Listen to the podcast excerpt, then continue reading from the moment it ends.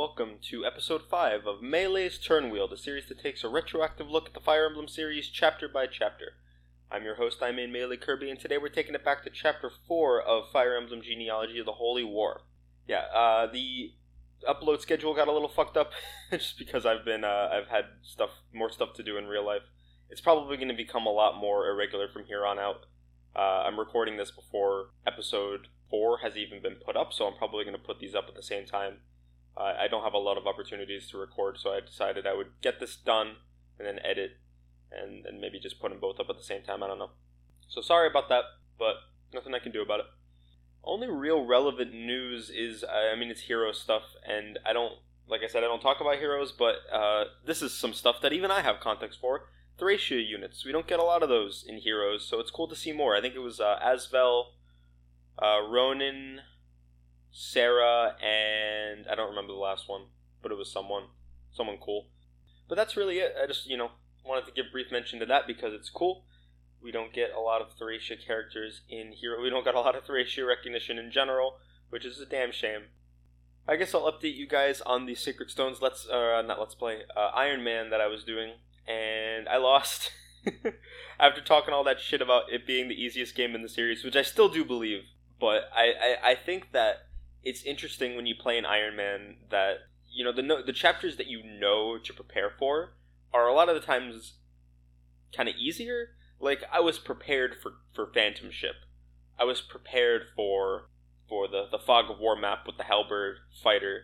I was prepared for Chapter fourteen Ephraim route with all the Berserk stabs. I had plans and I was good to go for that stuff. It's like it's like Pokemon, like doing a Nuzlocke if you you know you know that this big fight coming up, you got to have a plan for it, and if you do, you can deal with it. But the random ace trainer with the Gyarados on the road that sweeps your whole team, you know, and that for me that was a couple chapters, 15 actually right in a row, 15, 16 and 17 were all chapters I did not anticipate being difficult, but I lost a few people, and then in chapter 17 I just lost outright because that one that that's the map where they really start throwing mostly promoted enemies at you uh, I think 16 kind of has like an even mix, but it's it's like more unpromoted enemies. But in 17, they just go all out. There's heroes, there's paladins, there's wyvern lords, sages, all that. So they're yeah, they weren't pulling any punches at that point, and I ended up losing. I, I probably could have beaten the chapter. I lost like five guys, and I was gonna lose more. So instead of being safe and like waiting a turn to, to do some more chip damage to Lyon, I ended up banking on a 48% miss because he one shot Ephraim and had a 48% chance to hit, which in true hit I think is like 45 or something like that. But I, I ended up getting hit and I lost, so uh, you know, at least I went out doing a sick ass maneuver. It's a fun game. I really like Sacred Stone. I might attempt another Iron Man run at some point.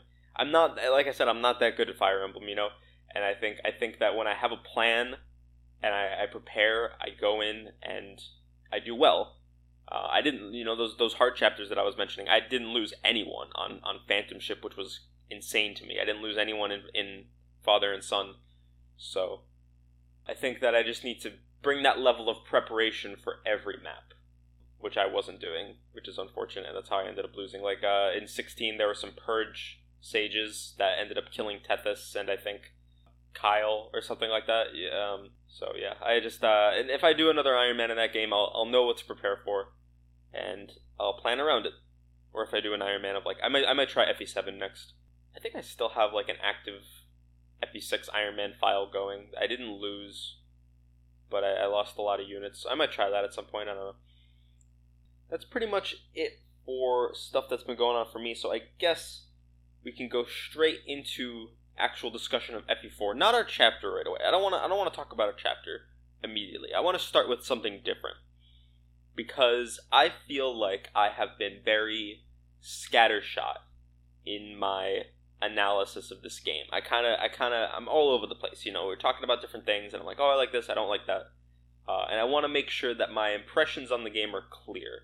I think I might do this every few episodes and just kind of take a debrief of like what's been going on, uh, how I've been liking it, and and what I would do better or what I've what I think is really well done. So for FE4, I've always held this game up as being the best narrative in the series, if not the best, then like easily like top four ish. I mean, like Thracia has a really good one. Uh, Path of Radiance has a really good one with some big asterisks. I would also say that Radiant Dawn has a good story, but this is definitely like if it's not the best, then it's kind of like struggling with those three for the top spot. You know, they're all kind of in the same echelon of, of greatness for me. But I was surprised by I'm gonna be I'm gonna be frank here, how bad this game's story starts off. Because it's not good. And to be to for the purpose of this of what I'm about to talk about, I want to clarify that I'm going to talk about chapter 3 separately because I think that that's where things start to get a little bit better. But for prologue through through chapter 2, the story is just not that good. And I did not remember it being that mediocre. And I know that that's kind of a, a, a opinion that I think is going to annoy a lot of people because I think that most people hold this game's story in high regard. And I've played chapter 3, I played chapter 4, and what are, from what are, I remember of chapter 5 and onward, it gets there. Chapter 4 has incredible narrative. It's it's very potent, very powerful story. Now, before that though, let me just run through a, list of of complaints that I've made that I think kind of get lost when you separate them, but when you put them together, kind of paint a, a not a great picture of this game's narrative. So, we had that really annoying intro narration which I criticized for dropping too many names, and more importantly, I think, and I'm not sure if I drove this home enough when I was talking about it in episode 1, it didn't convey enough useful information. It wasn't necessarily that it had too much information. It kind of did, but it was just more so that they were they were I would have probably kept the same amount of information but just taken out all of the the names of like like Claude we did not need to know about. We didn't need to know about King Azmur or or we honestly we didn't even need to know about Byron and Ring. Just get them out of there. Reptor and Lingbolt. Honestly, like like I know I said that Reptor and Lingbolt deserved more screen time, but I think we could, you know, I, I think you could get them out of that intro narration because they don't really accomplish anything by being there. And instead, talk about the countries. Talk about Darna. Like the the Darna is mentioned, I think, very briefly in that like opening timeline, but outside of that, I don't know anything about Darna yet in the story. I mean, I know personally because I've played the game before. But if you're playing this for the first time and you hear Isaac has invaded Darna, Well, who cares that there's no context for that in the story? Why is that a big deal? Why does Granvale care? Who like, what is Isaac? What is Isaac's relationship to this? Do they care about Darna? What are the other countries like Quan is from Le- Le- Leinster, Leonster. I'm going to start calling it Leinster because that's easier to say. But Quan is from Leinster. Where is Leinster? what is what is their opinion on all this? There's no talk about the conflict between Leinster and Thracia. I think they like Quan maybe mentions it very early in like a conversation, maybe in like chapter one. But I, I honestly couldn't even tell you if that's true. But that's a huge part of chapter five and Gen two, and even the next game is about the conflict between Thracia and Leinster, and I don't need to know all the details about it, but give me something, right? Give me something to sort of get myself get get me interested in the world. And the game just doesn't do that. It gives you the bare facts, the bare minimum of what you need to understand what's going on right now. And spoon feeds you the rest as it goes forward. I don't I don't think that that's great storytelling to be quite honest. But that's forgivable, right? Because maybe they just didn't want to shove all this information at you in the first part of the game. I get that. That's fine. But there's it, it goes beyond that. That's just the first of many complaints. Chapter 1 is boring narratively.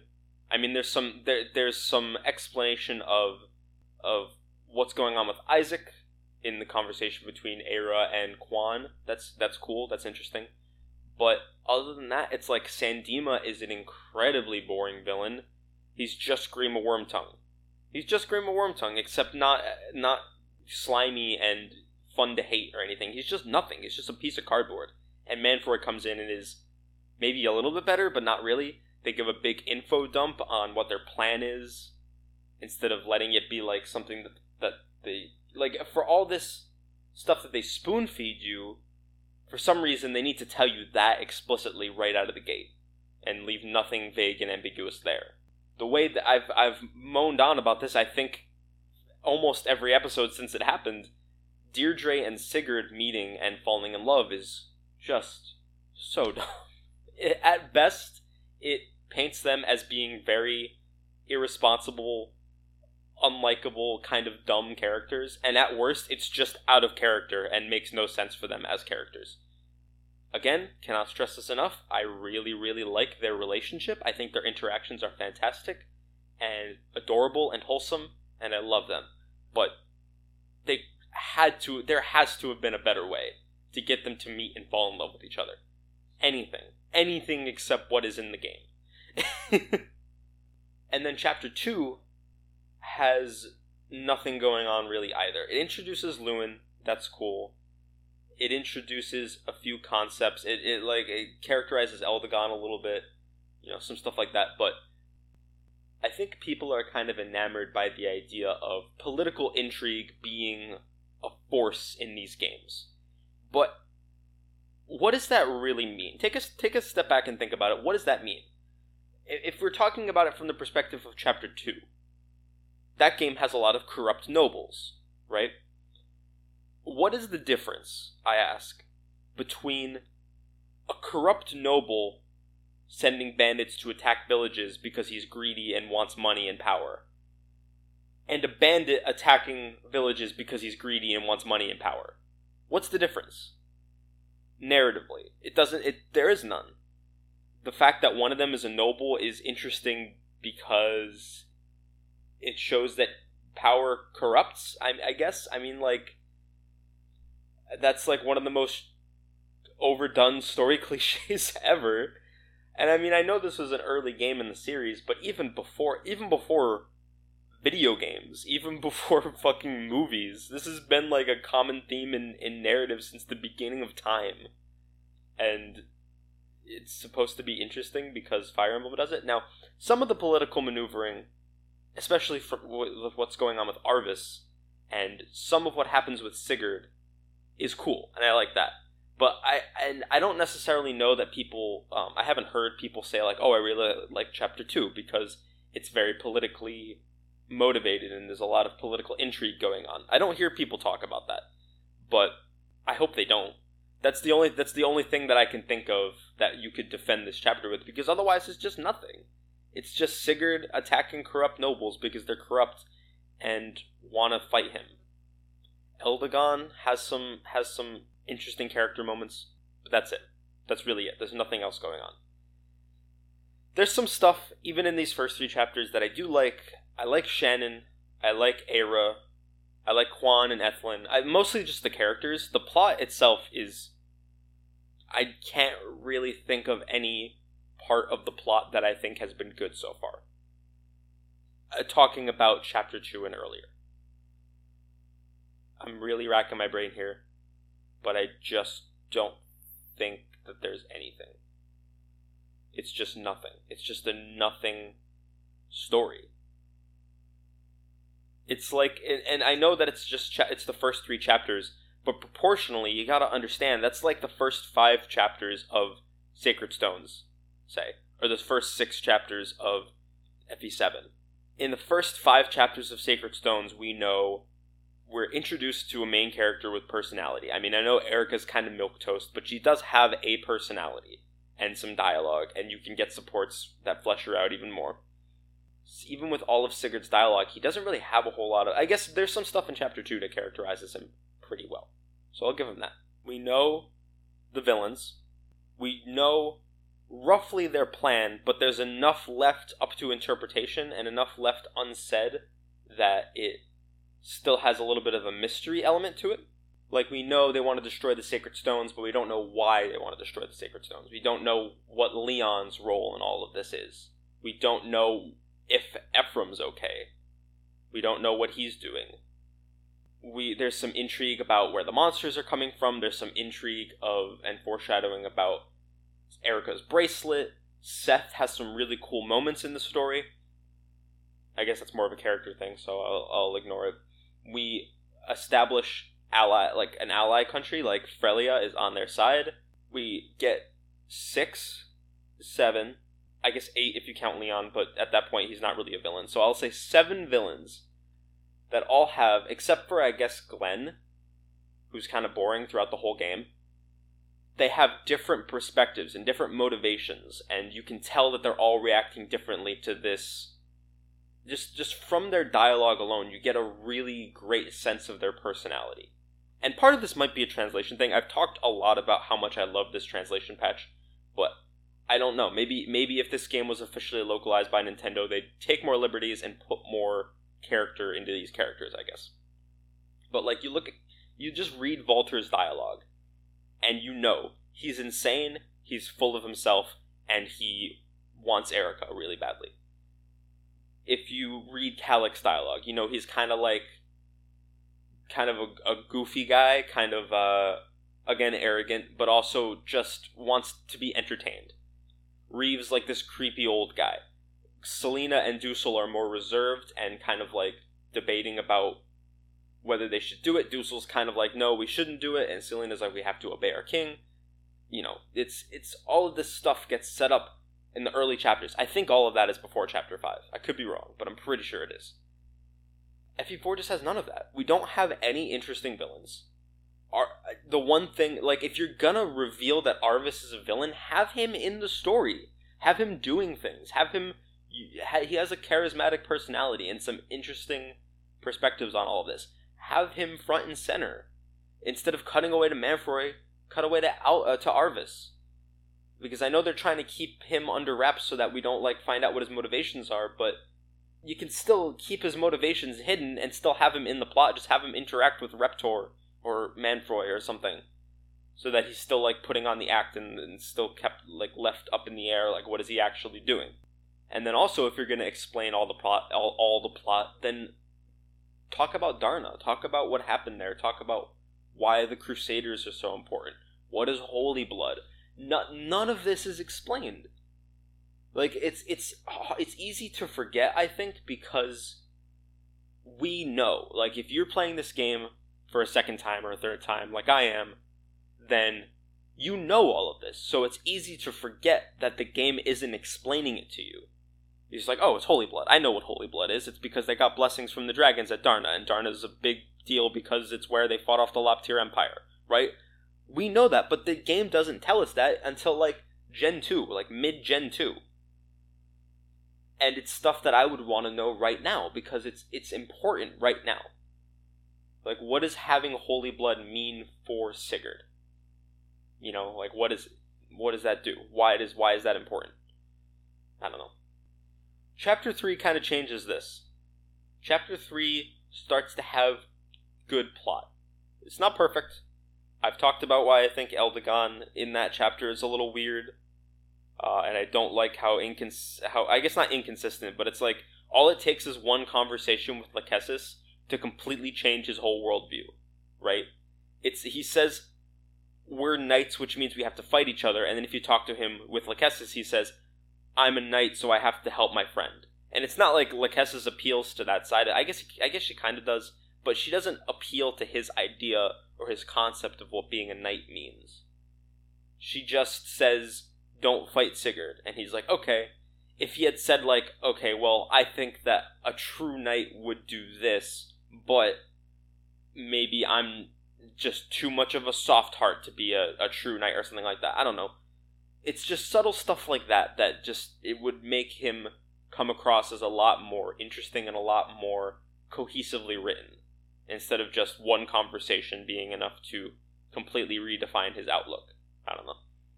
But that's minor stuff. There is some, and, and obviously the bandit pirate stuff that I talked about extensively last chapter. That's stupid. Not a big deal. It's just an excuse to get Bridget into the conflict. I'm fine with it. There is some good stuff here, though. Uh, it introduces Thracia, which is cool, and some village dialogue explains kind of what they're all about. I like that. Deirdre gets kidnapped and really sets this grim undertone, especially if you know that she doesn't come back and all these people are talking about, oh, we'll find her, we'll find her. No, you won't. She, for all intents and purposes, she's dead.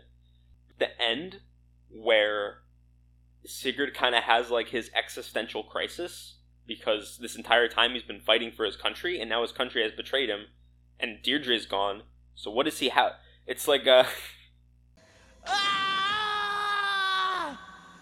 No, this isn't happening. There's no reason for me to go on. What?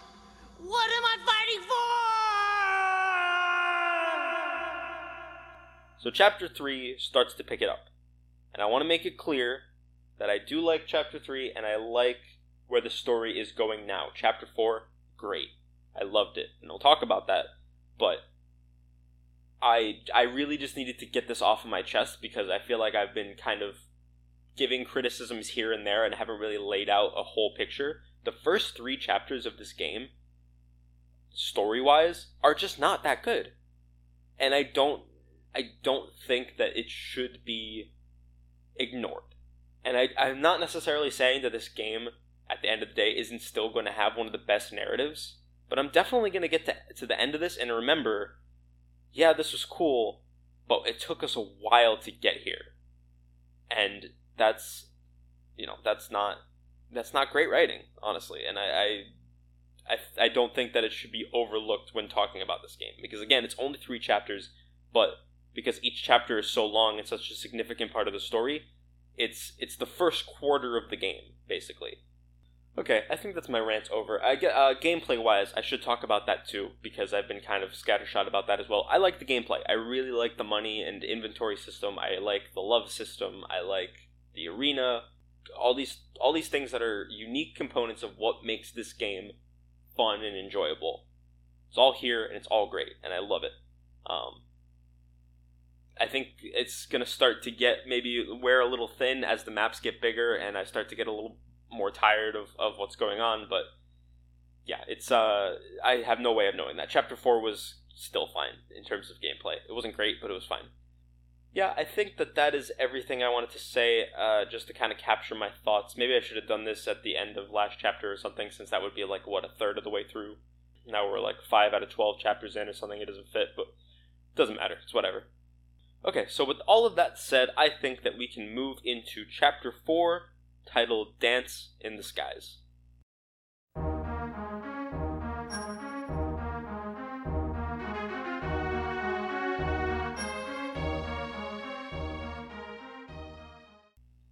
So the opening text crawl for this talks about how uh, Silesse was established by the Wind Crusaders Sed. And there's been a few translations on that name but I think they've kind of settled on Sed. They really, even in this game, they really wanted to hammer home the idea that that Sed is uh, Lewin's canonical son. they really just wanted you to know, and then of course in Thracia they made it explicit. There's some Luwin backstory about how his dad died and his uncles wanted to take the throne, and Lewin said, "Peace out, I'm out of here, I don't care." Stuff we already knew basically, but it's it's nice to have that refreshed in our minds since it might have been a while. So we come in on Sigurd talking to Rahna, who is the queen of Silesse. And she has apparently been advocating his innocence. She's been sending letter after letter to Granvale, but she hasn't gotten a reply back, and nothing's been coming of it. And Sigurd seems to be convinced that it's Reptor that's intercepting the letters and stopping them from getting to the king. Fair assumption, I think. Sigurd's mad. He's angry. But Rahna kind of calms him and she says, uh, Hatred will only destroy you from within. This is kind of a, a, a recurring theme in this chapter, is that Silesse just is just super chill. I mean, it's cold and snowy, but that's not what I mean. It's very, uh, the Wind Crusader and the people who follow him kind of had this philosophy of go with the flow, be at peace, preach peace to the world, don't choose violence and that seems to be what she's sort of advocating for Sigurd. Unless there's no other choice. Sometimes you just got to do what needs doing, and you know I don't think that that Sed would hesitate, to on-site Loptyr or anything, but in general, that's their philosophy. There's no mention here. Sigurd at the end of last chapter says, "Why is Queen Rahna sheltering us?" And Mahnya said, "No time, no time. We gotta get out of here." Fair enough. But in this chapter, there's no talk about why she's doing it either. I mean, we're left to assume that she's just really, really nice, uh, and I don't have any problems with believing that. I just thought it was weird. um, I mean, to be fair, it takes place like one year after chapter three, so I don't think that it would be reasonable for him to be like after a whole year being like, "Why are you doing this?" You know, like just wouldn't make any sense. They would have talked about it before then. Rahna gives some good news. There has apparently been a long lost daughter of Kurth found. And it's definitely her daughter. It's not some bullshit. They're not trying to be like, you know, oh, it's the daughter that fell off of the back of a truck. You know, it's it is definitely Kurth's daughter because she has like the brand of Naga somewhere on her body, and the king was able to see that and recognize, yes, that like she is heir to our bloodline. I think I don't know if it's ever explicitly stated. I'm pretty sure that the brand of Naga became the brand of the Exalt. You know, from Awakening, which is weird. Don't ask me how that happens, but apparently that's the case. I, I it could just be like a fun little nod or an Easter egg. I don't know, but it does take place in the same universe, like canonically, so it's it's possible. Oh, and this daughter is marrying Arvis. That's important. So Arvis, for all intents and purposes, is going to become, I guess, not the king, but like the prince of, like their their son is going to inherit the entire kingdom. And Rahna says, "Oh, the couple's so happy together," and then Sigurd's kind of like trails off. And Rahna apologizes because she forgot that he was still looking for his wife, or rather that he hadn't had the chance to go look for her, even though she's been gone for a year. Uh, he's still holding out hope that he will find her, but he's very sad about it. She gives a warning that Thove, which is a uh, a castle in the north controlled by one of Lewin's uncles, is seems like they might attack soon, and she wants to send reinforcements to help, but she really can't because there's another castle controlled by Lewin's other uncle that will attack Silesse if they get an opportunity. Silesse being like the capital. This is the first, I think, area, at least where this gets confusing, but Selice in this context refers to the main capital city, not the country. So the the capital castle. I'll start calling it that, I guess, the capital. So uh, Lewin's other uncle will attack the capital if Rahna sends troops to reinforce Sigurd, basically. As she's about to leave, and I guess this scene would be different if Lewin was dead, but I guess it wouldn't happen at all. But Lewin pops in and says, Hey, aren't you forgetting someone? You don't, don't want to talk to your son? And she's mad. She's real mad at him. Understandably, she did run away and shirk his responsibilities for two whole years. She's very pissed off about that.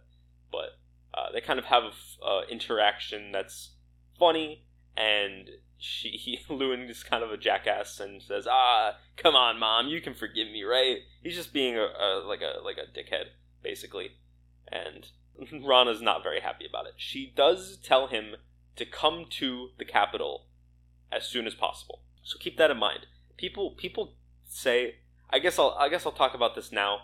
This is a hint for Lewin to go to the capital to get Forseti, which is his legendary tome. People say that this is easy to miss. I don't think so. If you're reading the story, not only does it say it here, it actually reminds you later on too. So I don't think that it is I, I think it's properly hinted at, in my opinion. Then she leaves, and Mahnya shows up. Mahnya was the Pegasus Knight from the end of last chapter, who uh, she talks to Lewin briefly and says, uh, you know, she puts on a front of being mad at you, but she's actually really happy. In fact, this is the happiest I've seen her since you have left, basically, now that you're back. And they kind of have a fun little interaction. Uh, Lewin knows Mahnya. This is important for later, but they kind of have an established relationship.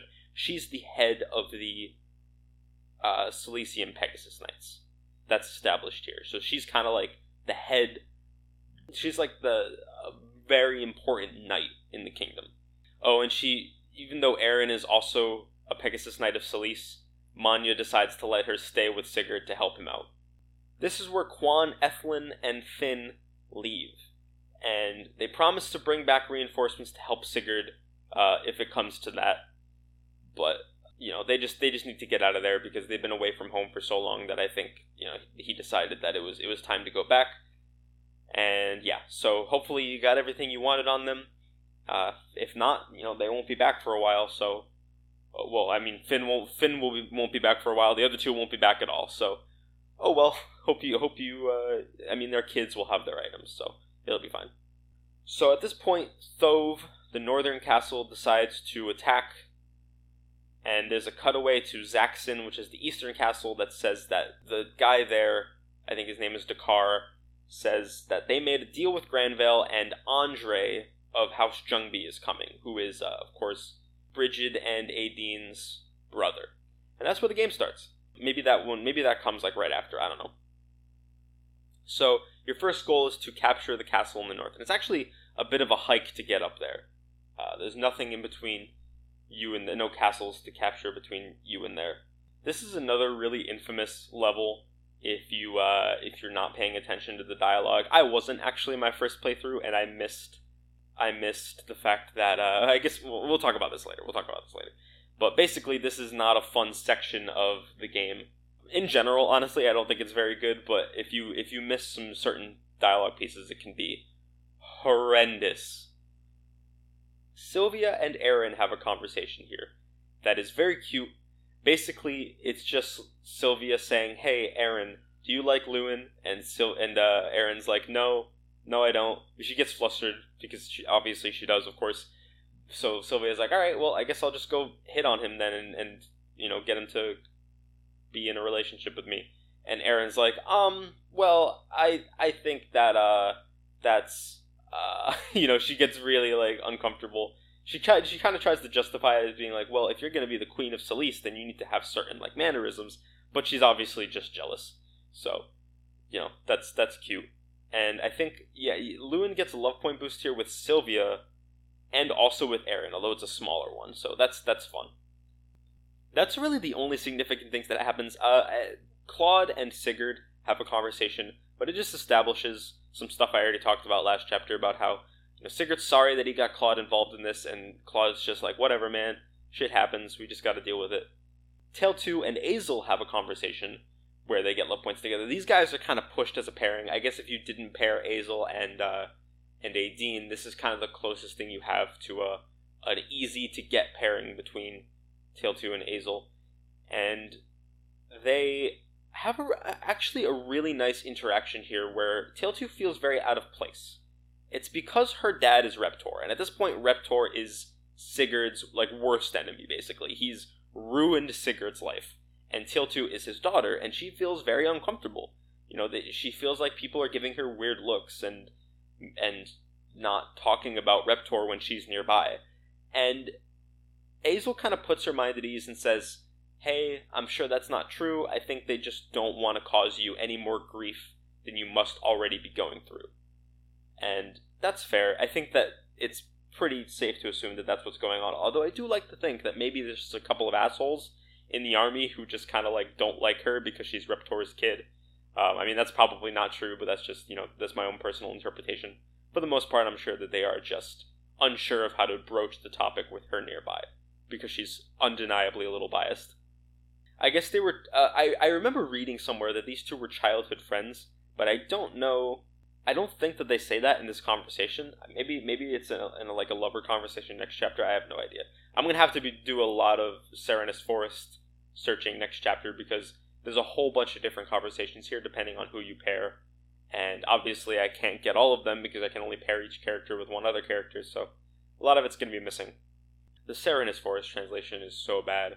I I'm sorry. I don't mean to cause offense to the person who wrote it, but it's just or the person who who designed the translation. But come on, man, just Project Naga's been out for a few years now. Just switch it all out. Just do it. I'll do it. I'll do it myself. I swear to God, I'll do it. It's just it's this this translation is just so much better. Everyone talks normally. Everyone uh, everyone has like personality and isn't just saying like weird, inappropriate non sequiturs. Like there's a section. There's the conversation uh, when when Sigurd first meets Shannan if Ayra is dead, where Sigurd just the way he talks is just so inappropriate for the situation.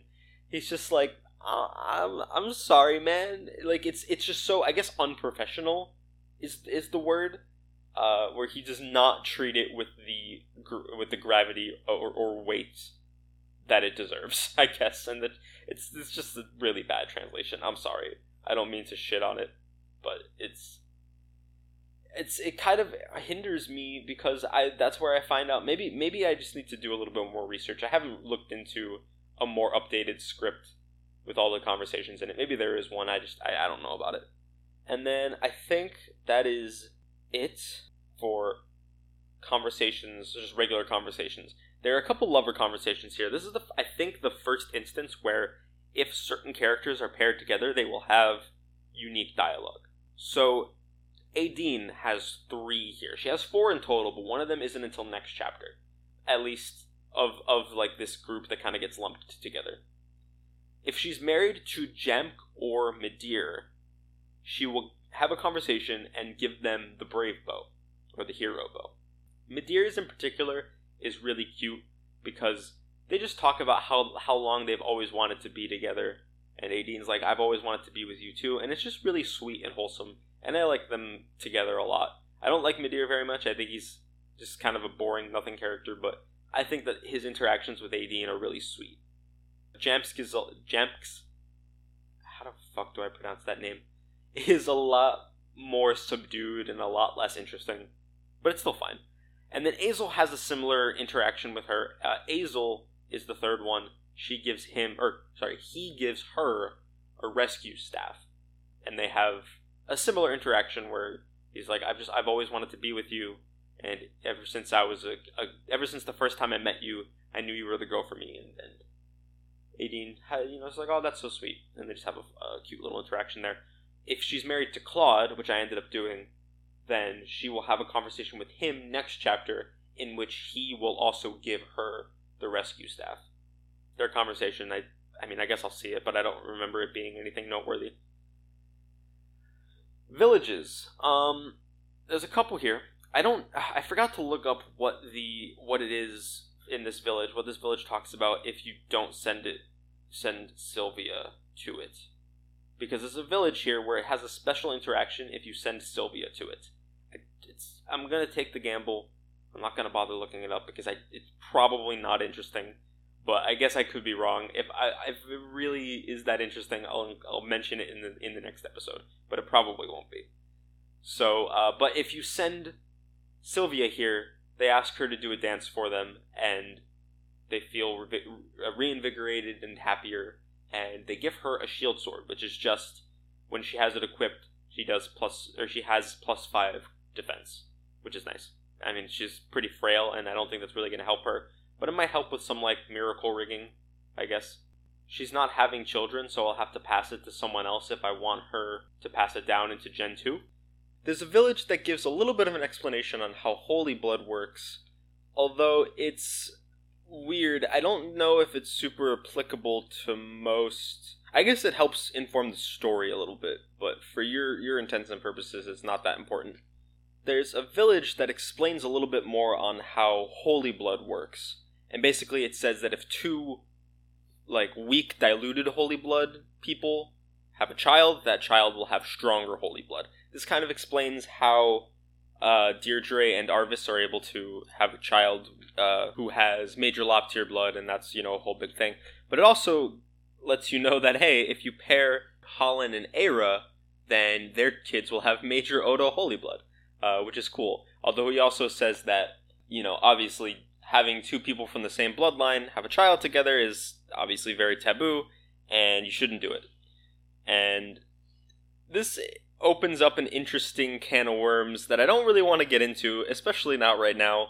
But this whole idea that FE4 is sometimes criticized for, or at least it's brought up a lot when people criticize the newer games, and it's that FE4 encourages incest, which is a bold claim, not entirely unfounded, although I personally think that's a little bit short sighted. It is true that you can pair people from the same bloodline. You can, in Gen 2, you can even pair cousins, like Nanna and Ares can be paired together. Uh, Larce and, and uh, Shannan is actually kind of pushed a little bit, and they're cousins. So it's definitely a little uncomfortable at times, and, and obviously Holyn and Ayra, there's a, like a gameplay benefit to pairing those two, which could be seen as sort of condoning it Although I would say that at least for for the cousin stuff, I think Kaga has gone on record saying that that's just how things were in the Middle Ages a lot of the time, and you know he just wanted to replicate that feeling. I think you could also argue that uh, this village, which tells you not to do it, combined with the fact that Arvis and Deirdre doing it literally causes the end of the world and the birth of the Antichrist, I think that that's fair enough to say, no, it really doesn't. But I could definitely see a perspective of, yes, it, it kind of does. And it's it's definitely a little bit uncomfortable. I, I kind of wish it was a little bit uh, kiboshed.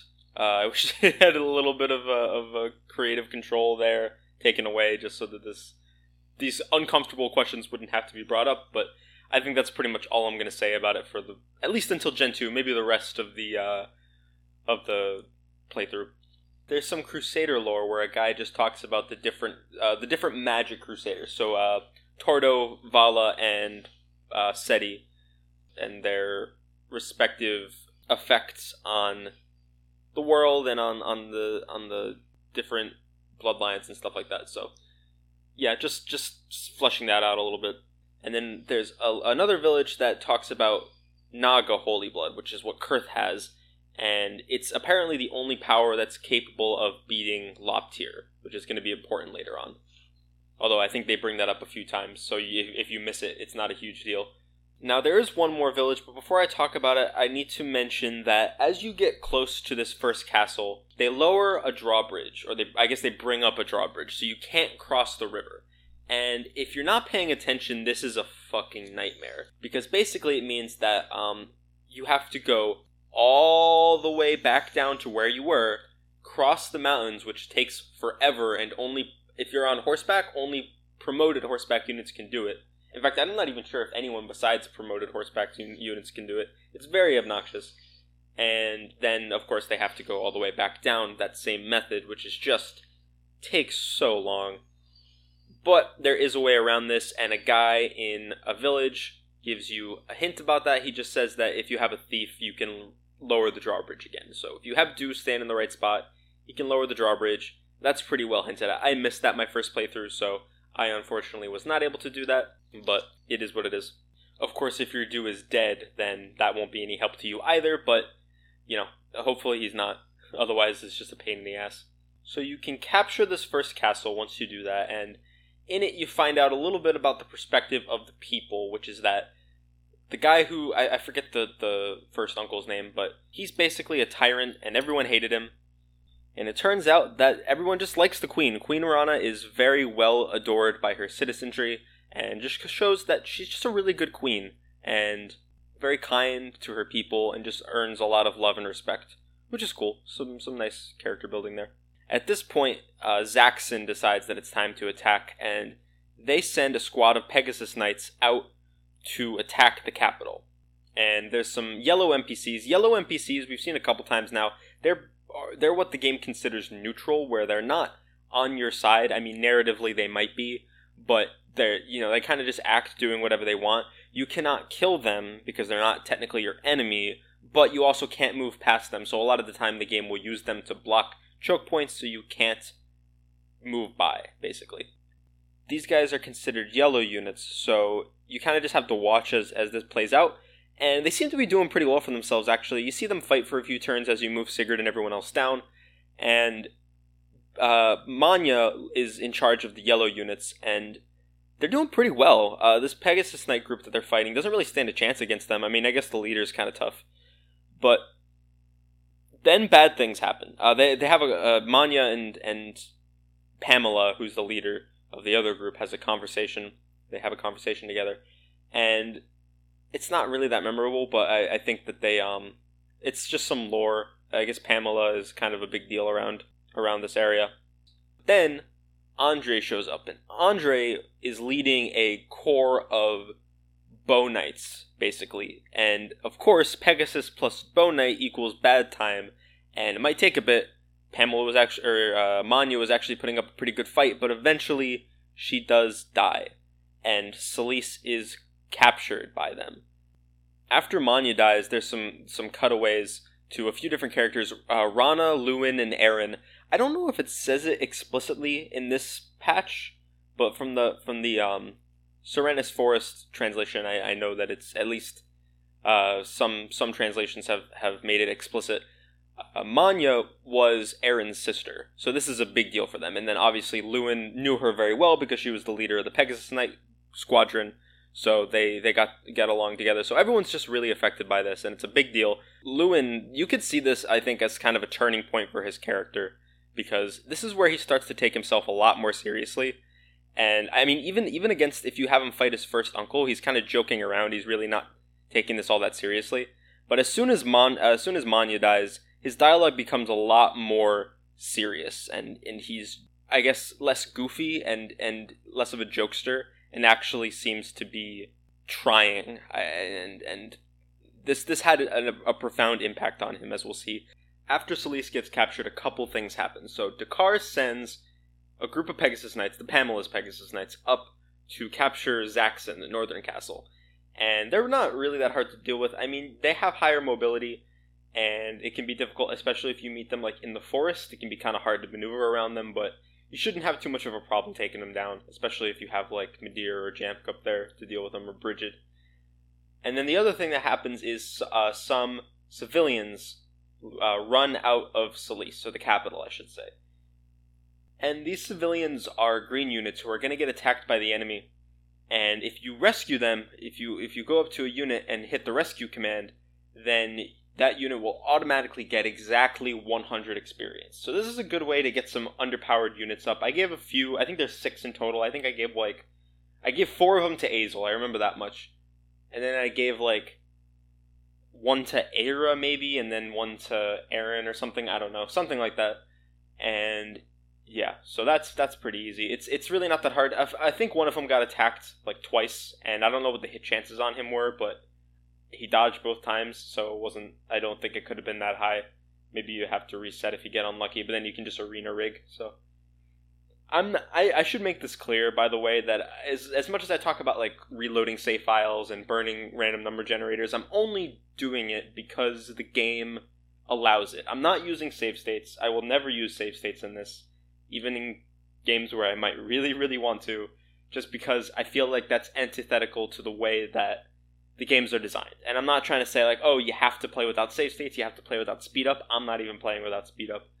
But I do think there's something to be said, at least for the purposes of a retrospective, to playing the games the way that they were designed and the way that they were intended. So I'm going to be trying to do that for the most part. But obviously they intended for you to be able to save every turn, so I think that that's fine. I think that's fair game. Once you retake Silesse, Lewin and Sigurd have a conversation that's really nice, and and it shows that uh, Lewin sort of blames himself for this. He he feels that Mahnya made a sacrifice that he would have had to make, or at least that he she got put in the position that he would have been in if he had actually been there for his country and his mom, and he blames himself entirely. And it's it just it shows how he's matured a lot. I do think it's maybe a little bit of a jump, but I'm not going to nitpick that just because there's only so much that you can show a character's thoughts in this game. So I don't think it's unreasonable to have like a little bit of a leap in logic, but you know, it, there's a there's a good progression here that I I think is well earned. And then um, Sigurd tells him this is the second instance that that the game tells you to have Lewin visit the capital because his mom wants to talk to him. So you go there with Lewin, and Lewin gets Forseti. Well, I guess before before he gets Forseti, he's talking about how he's going to stay in Silesse and he's, he's going to be there for her no matter what. But he, but uh, the queen Rahna decides to tell him, "You can go with Sigurd. I want you to join Sigurd. I want you to see the world, and I want you to guide the world on a path of peace." And there's some some lore here. I kind of talked about this earlier, but basically she talks about how the wind god is all about peace and violence is not his way and he just wants to guide the world in unity. So I think that Lewin really takes this moment to heart. And I mean, I think that you could pinpoint this as being the moment that that defines the entire rest of his character for the rest of the game. So this is important. This is a big deal. But then, of course, the other reason it's important is because he gets Forseti. And Forseti is fucking wild. It is a legendary weapon, just like Gaebolg and, and Yufel. I think those are the only two we have up to this point. I guess Valkyria. But it is a tome, which means it's 1 2 range. It's the only one that's like this, I think, at all. I don't think any of the other ones are 1 2 range. Maybe Gungnir, which is not. Like, you can't use that. That's enemy only, or I guess NPC only. It hits on enemy resistance, which is a big deal because enemy resistance is very low, and it gives him a ridiculous plus 20 speed and plus 10 skill, which is nothing to sneeze at either because he has critical. So that's a automatically baseline 10% chance to crit every time. But I think it also obviously he has base skill, and then of course if he gets any skill level ups, so it's probably closer to like 25 or 30% chance to crit. And of course his speed is through the roof, so he has probably about a. I haven't promoted him yet, but once he promotes and he's close to it, I think he's gonna have about a 50-50 shot at procking adept just every time. So it's it's become fairly reliable that he's going to proc adept. I mean, you can't obviously bank on it every single time, but if you need Lewin to proc adept, and it like there are riskier moves you could take in, in terms of you know needing something to happen. And yeah, this is that's kind of just I, I don't want to say that that's the end of Lewin's character arc because there's more more to him in Gen two, but it's uh we'll talk about that when we get there. Eren and Lewin have a conversation here, and this is the one that I was talking about a few episodes ago, where they get really high amount of love points. I think it's 290, and they have like a very, I think they have like base 200 or something like that, or, or something very close to it. So it's practically guaranteed to marry them on the spot, and you know, especially if they've been together for for all of chapter three and now four. So it's very likely that they will get married as soon as this conversation's over. I mean, I think explicitly he says, I love you, Aaron, which would be kind of awkward if he got married to someone else. Uh, unfortunately, I tried to look up the content of this conversation, and I was able to find it on Serenes Forest, but the, the translation was just. This is the first instance of the translation being so bad on the Serenes Forest that it just undermines a lot of the weight of the scene. And well, actually, there were other instances of it, but I was able to see those in the Project Naga patch and just recount those, like the Shannan conversation I was talking about earlier, uh, where Sigurd's talking to Shannan. I saw that. Or no, no, I didn't actually, because Arrow wasn't dead. Never mind. I don't know what I'm talking about. But my point is that I didn't. I, it just didn't feel right. I really wanted to get this conversation myself. I looked for it everywhere. I could not find this version of it I someone's got to tell me if it's good. I really I want to believe it's good, but the Serenes Forest version is just it's not it's not great. It's not fantastic. So uh, unfortunately, that's uh, that's all I have to say about that. It's it's I feel like it should be such a powerful moment between the two. Uh, her sisters died, and Lewin has taken up his responsibility as being the king of this country, and they've been through so, through so much together, both before this and now going through this together. It's a big deal, but the Serenes Forest version is just not good. I'm sorry, I really I, I I'm done harping on this un, until another instance of this comes up, but it's just really bad, and I don't mean any disrespect. I'm sure that at the time it was the best we had access to, and I thank that person for doing God's work, but it's we have we have better technology now. We have a better translation. Put it in there, guys. Come on. And then, of course, uh, Sigurd captures Zach, uh, Zach, the Eastern Castle. That's the last castle. Andre left, by the way. He left a little while ago. I didn't mention that, but once he fucked up the Pegasus Knight Corps, they kind of just ran away. And yeah, I think Lewin has a conversation with him where he just gets really mad, and that's the end of the chapter pretty much as soon as you capture this castle. So Sigurd has decided that it is time for him to attack Granvale. He's tried the peaceful option, he's tried the diplomatic choice. It's just not working. And he's sick and tired of it. And also, the longer he stays here, as soon as Andre got involved, he realized all right, now my presence here is hurting the people of Silesse, and I don't want that at all. So I'm going to leave and we're gonna fuck up Granvale real bad, and we're gonna take my my I guess we're gonna clear my name by force, which seems kind of contradictory, but I get where he's coming from. He do, he doesn't have any other options at this point, and that's the end of the chapter. I think that this map is great in terms of story, gameplay, whatever. There's some cool moments. I like some of the the bosses are fun to fight, but just okay. The narrative here is fantastic. This is the first really, really good story in a chapter so far in this game, which is a shame that it's coming towards the end of the first half. But you know, whatever. Well, I'll take what I can get. Now, I think that there are a few key differences between this and some other chapters. First of all, I think that you could definitely say that this chapter is about Lewin, in the same way that I would argue chapters 2 and 3 are about Eldigan. The difference is that Lewin is a much more compelling character than Eldigan. Even up to this point, obviously there's more to come, but even just talking about chapter 2, 3, and, and now 4, Lewin is a way more interesting character than Eldigan. Not only does he have a, a more interesting and immediately charismatic personality, there's a natural progression to his arc that you can see and understand how he got from point A to point B. Again, a little bit of a leap at points, but it's fine. It's not something it's not like unreasonable, you know? Whereas I think that Eldigan was just so like all over the place. And I think that they were trying to show him being conflicted, but it came across as him being just really easily persuaded. I feel like there's a lot of filling in the gaps with your own mind that you have to do in both of these characters' arcs, but in Eldigan especially, you have to make some assumptions about him and what's going on in his head that I don't necessarily think are super obvious. I mean, I've made them just because I think that it's the most generous interpretation, and I wanted to give him a generous interpretation of him being conflicted and not being sure what to do and kind of just finally deciding, all right, well, I'm going to do this.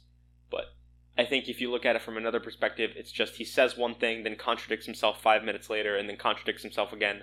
It's, you know, is, is another way you can look at it, is what I'm trying to say.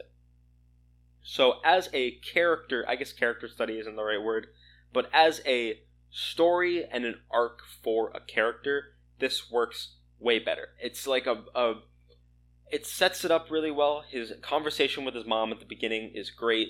He goes through, you know, he he fights his first uncle, not really taking it seriously, but sort of, you know, things are starting to get crazy. Then Mahnya dies and everything changes and it's just you can see his thought process and his emotional process. There's a great capstone at the end where he professes his love to Aaron. I think that I don't really I don't think the idea of of playing this with the canon pairing in mind is necessarily the right way to go about it because I think that the best part about this game is having so much flexibility in what you can do with these with these kids in the next generation. But I think that this is a really uh, for for a game with this structure and with so few dialogue for its supporting cast, this is about as solid of a love story as you can get. And it's great. I think that the game tries to do other love stories. It tries to do obviously Sigurd and Deirdre. Later on, we'll see Ares and either Layla or Lean, depending on if you had Sil- uh, Sylvia married or not. And none of them hit the same way as this. This just it feels like the natural progression for these characters, and I buy it completely, which is great. Speaking of Sylvia, by the way, I forgot to mention this. I, I got a lot of my pairings done, and all of the ones are ones that I wanted. The only pa- the only mom at this point who is not paired is Brigid, and I was gonna not pair Sylvia but there's something that can happen, especially with Sylvia. I noticed. I think it's because she has so many love point conversations, but it's very easy to accidentally marry her to someone. Uh, usually Lewin, although this time, in this case, it it happened with Alec because they have a conversation in chapter two that I did. Didn't think anything of it. I just was like, okay, 100 love points is not going to make a difference. It definitely did, which is unfortunate. I think honestly, there's a good chance Brigid will get married too at some point because I don't think Madeira is paired. So I'm gonna try to kill them off at the end of at the end of Gen five or uh, at the end of Chapter five to make sure that I get the substitutes because I really want to play with some sub- substitutes this chapter this playthrough. I'm fucking mess right now, but you know what I mean. There are no more characters in Gen one, by the way, no more parable moms in the rest of the game for that matter because obviously there's no Generation three. We'll get more characters in Gen two, but none of them will have. You can marry them, but it doesn't really make much of a difference mechanically. Lewin and his mom's conversation where he gives or she gives him Forseti is really nice. They make up. They really just establish them as being really important to each other, and they they get through the anger, and they have some. They still have some fun dialogue. They still quip at each other, but they're really they've got a new under a newfound respect and understanding and love for each other, and that's really cool to see. One thing I forgot to mention at the very end of when you capture the last castle is that Sigurd and, and Rahna will have a conversation. And I actually I made note of this before Sigurd mentioned it, but there's a very strong mother son vibe going on here, and I think that Sigurd Sigurd even draws attention to it, uh, saying that my mom died when I was very young, and it's been really great to have you because it feels like you're the the mother I never had. I, I feel like I'm feeling a mother's love for the first time, and that's a very powerful emotion. And I felt it, you know. I, I definitely think that like she was being very worried about him, very being very preoccupied, and I have to wonder if there's some level because she's she's drawn direct parallels between Lewin and Sigurd previously, saying like, "Oh, I wish I had a son like Sigurd." You know, I would like Lewin to become someone like Sigurd, and I have to wonder if maybe there's just some level of like, oh, you're the son that I wish I had. I especially think that this would be interesting if Lewin was dead. Obviously, canonically, he's not dead, but it's a fun interpretation. You know, like if you consider every person's playthrough a little bit different, they're like their own separate canon or whatever. Then in the in the universes, quote unquote, where Lewin is dead, then I could see this as being like a, you know, she's trying to project her her motherly feelings onto someone new because she's lost her only son. I don't know. Stuff like that interests me.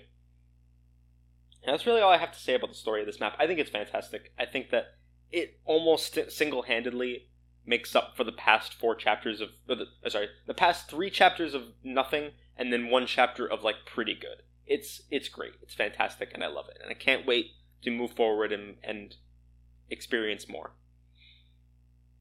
now, in terms of our map gauntlet, we kind of have to put all that aside. I, I do want to have a, a system where I can. Because gameplay story integration is a big deal in some games, and I think that it's something that I should reward in this system. So I, I don't think that I can ignore the narrative completely when it comes to these maps. I think the standout example for me, and maybe the best example of story gameplay integration in any of these games is chapter 19 of Thracia, which I won't spoil, but basically Leif makes a uh, makes a, a decision that results in his armory army being split in half, and one half has to run up the map to the escape point, and Leif and his whole crew are already at the escape point. So you can choose to leave them behind, or try to get them up, or maybe try to get some of them up and leave some of them behind and it's great. And obviously, when I get to that map, I'm going to take that into consideration because that's a way that the gameplay mechanics and the structure of the map is enhancing the story, or vice versa, maybe. I don't know. Maybe both. But that doesn't really happen here. The gameplay and the story aren't integrated in any meaningful way. I guess, other than Lewin getting Forseti and that being like symbolic of he's finally ready to take his place as king, basically.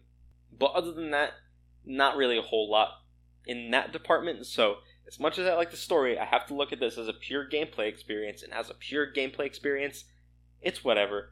I don't think it's. I think it's like about the same level as like prologue, maybe. I don't know. It's it's maybe a little bit better. It's fine. It still has that very linear approach where you're just going in one direction. Then once you capture the first castle, you're going in another direction. There's never more than one thing to do, except I think when Thove gets attacked, and you're also having to save the civilians. That's the only instance I can think of.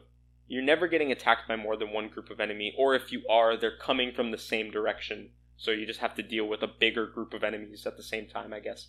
So yeah, I mean, I guess there's some stuff here that makes it better than prologue. It's it's it has some moments that are interesting in that regard. The Pegasus Knights are having finding ways to deal with the Pegasus Knights as they're able to so easily maneuver around you while you're kind of bogged down by the forests and stuff. That's nice. That's interesting, and I like that. So I think for that alone, it's probably better than prologue. And by not being an active chore, as long as you have Dew, I think it's better than chapter 1 and chapter 2. Although I should probably take into consideration how much of a fucking nightmare it is if you don't have Dew, because some people will just not have Dew. either he'll be dead or they won't understand what they have to have him do. Yeah, I don't think that it's fair to ignore that side of things and to ignore the experience of people like that. Even though it is pretty strongly hinted that you have to use him somehow, you might not be able to figure it out. And if that's the case, then you have to go all the way down and then cross mountains, which takes forever. It's like I can't stress it. It's like it's like doing the trek from from the from the castle Anphony in chapter two all the way down to uh, the chapter or the castle near the bottom. That trek that everyone hates. It's like doing that twice or maybe even four times because you have to go up and down, and I think it takes about twice as long. So I don't know. It's it's a nightmare, and I don't like it. But I don't think it's it's. I think most people aren't going to have that experience, and if they do, it's probably on them as a player. Although I can definitely understand it not being that way. So I don't know. It's not beating chapter three. That's the long and short of it. I just I'm I'm trying to like I'm making like a mental map of the rankings of these in my head, and I definitely think it's better than chapters one or two. And I guess I would say if you don't have Dew, it's worse than prologue. If you do have Dew and are able to figure out how to use him to lower the drawbridge, then it's better than prologue. So either way, it's kind of like in that same ballpark. But that's just my opinion. Either way, I do think chapter 3 is a lot better. Again, chapter 3 probably going to take the whole thing at the end of the day, at least for this game. So yeah, that's really all I, have, all I have to say about that. And with no kids to talk about this time around, I guess that is it. So, hope you enjoyed your time here, ladies and gentlemen. I'll be back next week, maybe, I don't know, probably not actually, to talk about Chapter 5, which is to be a doozy. Last chapter of Gen 1, that's a big deal. So, I'm excited. Take care, guys. thank you